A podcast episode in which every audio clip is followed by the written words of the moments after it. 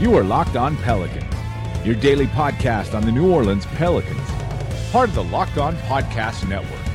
Your team every day. That's right. It's another edition of Locked On Pelicans. I'm your host, Jake Madison, at NOLA Jake on Twitter. Also, writer over at bourbonstreetshots.com, where you can check out a lot of great work on the Pelicans. Some of the best insight there is. Um, so, today, fun podcast. Going to be a little bit shorter than usual, probably. Not as much to talk about on kind of a quiet day for the Pelicans. Big news is it was official. They did sign Donatas Motiejunas. It's Motiejunas, not Monty Eunice, as a lot of people uh, guy gets his must get his name spelled incorrectly so often. But Motiejunas is official. Pelicans uh, announced that uh, yesterday. Going to talk about his role, his fit on the team, where he might get some minutes from, what's going to happen here, who does it affect? You know, those minutes got to come from somewhere. And with Tyreke Evans getting increased minutes, uh, someone's losing out. So who's that going to be? You know, who does this affect anyone's long-term future here with the Pelicans? I think those are fair questions to ask. Other bit of news yesterday: Buddy Hield named the Western Conference Rookie of the Month uh, for December, a very deserved honor. He had had a lot of criticism to start his career with the Pelicans, uh, but a strong, basically second month of the season just kind of turned that around and maybe flip the script a little bit uh, about him. Does he have a chance for Rookie of the Year? We'll kind of dive into that a little bit too. Um, so, going to really be talking about those topics today here on Locked On Pelicans. Should be a bit of fun. Uh, so, I hope you enjoy the show. So, Motiejunas, you know, and I talked about him a little bit. I think it was on Monday's podcast when it was rumored that they were going to sign him. And this is a guy the Pels have had their eye on for a little while. There were rumors of a Ryan Anderson for Motiejunas trade about two years ago. Uh, nothing ever materialized. The Pels, you know, were interested in him. I, I, can tell you this at the trade deadline last year. Ended up going to the Pistons, uh, failed the physical. There were injury concerns there that likely scuttled uh, a deal, you know, with the Pels there, any potential talks, things like that that were going on. Uh, so it's a bit of a weird case. I know a lot of people always get excited about anyone the Pelicans sign uh, to the 15th roster spot, the final roster spot. But this is not a needle mover, and maybe we need to define what needle mover means. But this is not a guy who's going to get the Pelicans over the hump and into the playoffs. They're going to get into the playoffs for other reasons. Um, other reasons, as in like those are the main reasons. If he, if he, they get into the playoffs, obviously he's a cause of that in some sense, but it's not like the main driving force behind it. That's what I mean by needle mover. Guy who kind of pushes you into another category in, in some respect, whether that's good or bad. Um, but it's not going to be good here for the Pelicans. Probably won't be bad either. But the Pelicans are going to get him uh, a good look at him for this season, something they've had their eye on. Uh, and are going to probably have you know first chance to sign him to a contract next year. Uh, he's likely signing. I don't think they released the official terms, but it seems like it's going to be a one-year vet min for the rest of the season, uh, which prorated is ends up being you know a pretty cheap contract for the Pelicans. Here's a guy, you know, Terrence Jones never really got the trust from the coaching staff. This is a guy who's brought in to maybe replace him some. Ajinça and Omer Asik out of the rotation right now. They haven't touched the court or sniff the court over the past four games, and really more than that when they're kind of not really receiving minutes. Four or five minutes a game is is not doing much. They can't be happy, but that's besides the point. So they needed another big man to play center, uh, and that's primarily what Motiejunas is going to play. He's listed as a power forward center, kind of like a like a stretch five, maybe is the best way to do it. But um, you know, I, I, don't know. There's no real better way to describe him. He's a, he's a he's a big man. That's all. So needed another big man because if you watch that Clippers game, which the Pelicans did win, when for the record they were out without Blake Griffin and JJ Redick, so it's a game they should have won. And it's a game they did take care of business in. DeAndre Jordan killed him, killed him on the boards. He's just too big and strong uh, for Anthony Davis to take care of, uh, to defend. It just wasn't working. Motiejunas is at least, uh, you know, a much bigger body, not as athletic as Davis, but he's seven foot. He's 222, a big dude. Um, that you know, that's a good thing here. He's probably going to be in you know worse shape and maybe even a bit bigger than that. Uh, not a tremendous rebounder, but sometimes, you know, people look at the the rebounding numbers too much, and I prefer the rebounding percentages, the advanced analytics on it, uh, to get a better sense. But a lot of times, guys who are very useful rebounders, they don't show up in the stat sheet, and that's because they're boxing other people out and allowing their teammates to get the rebounds, which is an important skill. And with Motiejunas, I don't care if he's not a good rebounder Can he just be a big body to block out and box out those big bruising centers that Davis can't normally handle so that Davis can get a much easier rebound or the rebound can go to someone else? So I don't care that this guy has, uh, for his career, a total rebound of four per game and that's only in you know uh, 19 minutes per game. So let's take a quick look here. So it's uh, total rebound of seven and a half rebounds per 36 minutes. So a little bit better, not great, uh, but a little bit better. But look, just box out, and I'll be happy with his job. Take out DeAndre Jordan. Take out Dwight Howard. Hey, Thursday's approaching us. There's a game.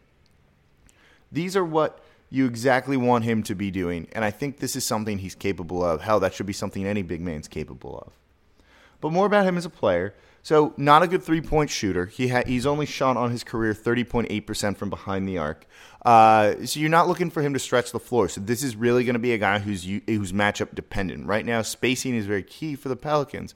Having, the, God, I hate the nickname, the corner boys of Solomon Hill and Dante Cunningham uh, out in the corners, able to space the court, especially because they're hitting their shots right now, uh, is important. It allows Davis to do a lot of work inside a little bit better.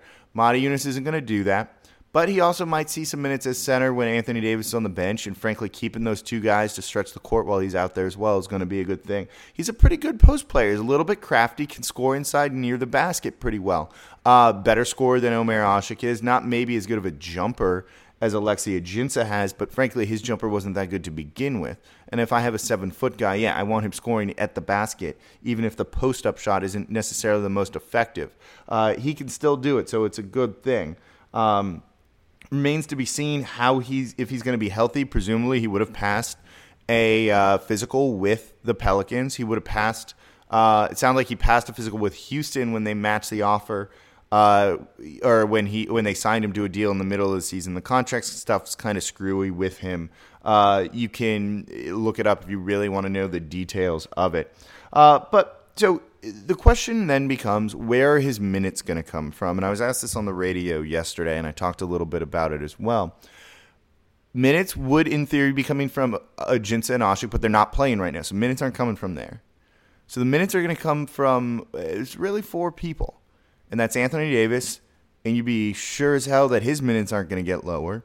The minutes might come from Cunningham and Hill. But again, if you take one of them out there and throw out another big man, this this kind of quicker paced offense, uh, this this good shooting team drops down, and I don't think that's what the Pelicans want to do. So I would say the minutes, maybe one or two, come from Hill and Cunningham, one or two from each. Uh, but that's only four minutes a game. That's not significant and it's going to have to be the last guy of Terrence Jones. This is someone, like I said, the coaching staff hasn't really trusted. Uh, he looked like he showed up overweight to camp. Uh, they would work him out really hard uh, before games in the Smoothie King Center. They still do. Wondering if maybe he's trying to drop a few pounds. Uh, his shot selection leaves a lot to be desired.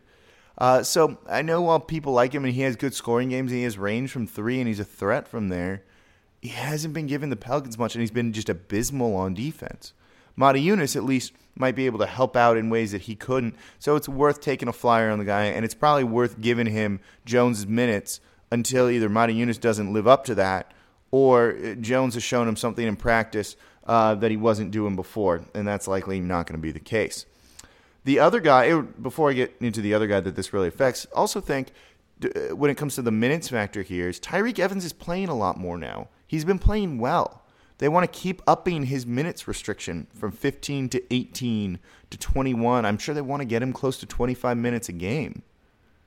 He's got to get those 10 minutes from somewhere. Yeah, it'll be a guard, I'm sure. But again, are you really going to take minutes away from Holiday? No. Buddy Hield, who's playing 20 a game? No. Langston Galloway? Maybe. But he's been shooting really well. You want to keep that shooting going. So is it each one more?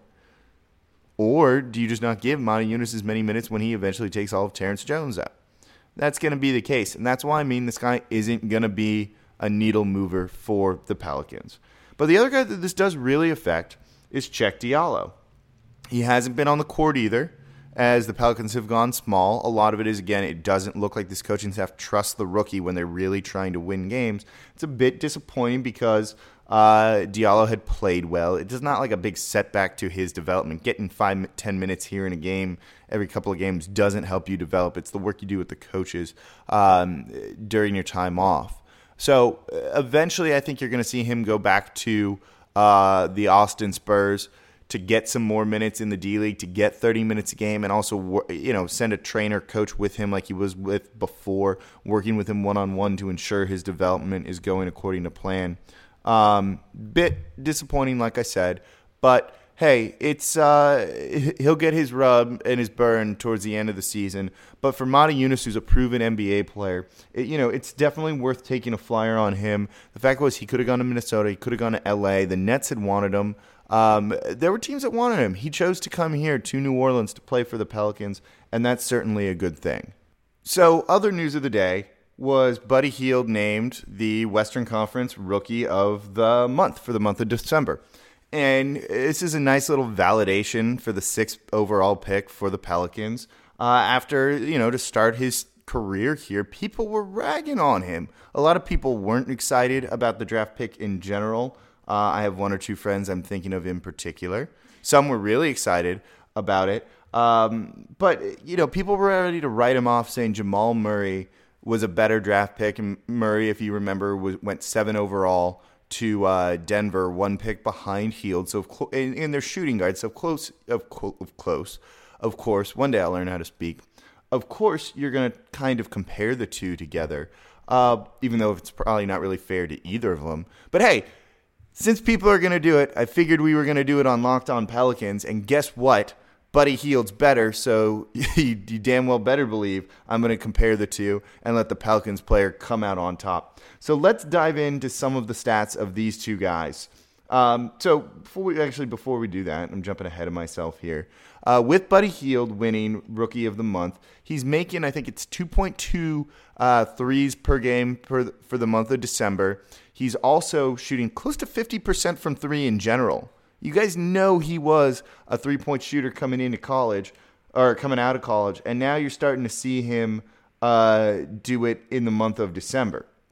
And it's finally working. More than that, he's getting to the rim too. He shows off a deceptive quickness. He's showing off some spin moves. He's got decent ball handling skills. They're not elite by any stretch of the means here, uh, but you know they're still good. They're good enough to score in at the rim in NBA games against starter level players.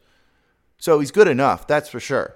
You don't necessarily need him to be elite. The Pelicans want to win now, and he's helping them win now, and he's going to help them win. You know, as long as he's around, he's not really hurting them anymore. His defense, not great, but he's getting a little bit better. Um, and also, he's getting to the free throw line against uh, the Cavs. He got he, he took four free throws. The Pelicans struggle getting to the line and getting the opponents in foul trouble. If Buddy Hield can start earning trips to the charity stripe, that's going to be a huge, huge underrated part of his game, uh, and it's something he needs going forward. But let's dive into the numbers. So Jamal Murray and Buddy Hield. Jamal Murray playing 20.6 minutes per game. Buddy Hield, 19.7. So minute difference. So it's not like there's a sample size issue here. It's frankly they're playing about the same minutes uh, for everything here. Only difference is Buddy Hield's been playing with starters a little bit more, uh, but that can also be good or bad if you're a rookie or not. Uh, going up against you know higher level players when you're starting, when they're guarding you on defense, when you have to guard them on defense versus just playing with starters. So it's a mixed bag there. But we're gonna throw out Jamal Murray. So points per game, 8.3 for Jamal Murray. Buddy Hield, 8.9. Advantage Buddy. Other important stats here. Hey, three point shooting, right? That's what these guys are both known for. Uh, Jamal Murray, 33.8%. Buddy Hield, you guys already know it's going to be better, don't you? 36.4. Advantage Buddy. Um, just made field goals overall. It's three per game for Murray. Uh, it's uh, not much more for Hield. It's 3.4, but still better. Three pointers made per game. Per game made. One and a half for Buddy, and he's up to 2.2 in December. Uh, 1.4 for Murray. So you guys were killing Buddy early in the season, his numbers are better than the guy you wanted. Yeah, there's an age differential that might factor into Murray's advantage. Sure, give it advantage Murray. I'll give it to him right now. But overall, we're talking this season. Buddy's playing better than him. Uh, we, the other numbers don't matter as much. Buddy's averaging fewer turnovers per game uh, than Murray is. Murray has a slight edge in assists. Um, but again, you don't care about that in these guys, these two guys. You really want shooting out of them and points. That's it. Uh, you know, Jamal Murray is averaging about a half free throw more per game uh, than Buddy Hield uh, attempted. Uh, but that's really picked up these last couple of games when Buddy wasn't getting to the line to start his career at all. But overall, you can see these two guys who are very much going to be compared to each other the rest of the season, going to be in contention for Rookie of the Year a lot of the time, um, are uh, more or less the same player with a slight advantage overall, I'd say, unless you really factor in age. But again, that doesn't factor in this season, that factors in career, and that's a different argument. Uh, but this season, advantage Buddy and the Pelicans rookie, showing why he was taken just one pick ahead of Jamal Murray. Uh, rookie of the year for Buddy Hield, sure, maybe some potential, but frankly, I think we all know that's going to go to Joel Embiid over in the 76ers, who, by the way, you know that Buddy Hield and Embiid same age. When people were worried about his uh, age being too old at 22, Embiid is the same age. Yes, drafted much younger, um, but it sat out a lot of the time. So not quite the same thing, but it gives you less reason to worry some about Buddy Hield's age when you keep it in that perspective. So thank you for listening to Locked On Pelicans today. Don't forget it is on iTunes, it is on Audio Boom, Stitcher, any podcasting app you use, it is there. Coming to you at 6 a.m. every day when I'm not in jury duty or having my internet cut out on me, which tends to happen actually a good bit. Again, problems of living in New Orleans. Never know when the power's going to go out later in the week, I'm going to have J.M. Poulard on the show to talk about an article he wrote for uh, B-Ball Breakdown, talking about Anthony Davis's defense, uh, where he needs to improve. It's a very good breakdown of it. Give it a Google search if you haven't read it already. I'll tweet out the link uh, the day he comes on the podcast. That'll be a fun discussion. I'm excited to get him on as a guest. Uh, so game against the Hawks coming on Thursday. We'll get a preview of that up for you guys tomorrow. Uh, should be a fun game. Don't forget Pelicans killed him earlier uh, in the season. That was a nice win. They've kind of stumbled after starting pretty hot, so it could be another one that the Pelicans can win. So stay tuned for the interview, for the preview, everything else. We got a lot coming to you the rest of the week here on Locked On Pelicans. So thank you all for listening, and I'll be back with you guys tomorrow.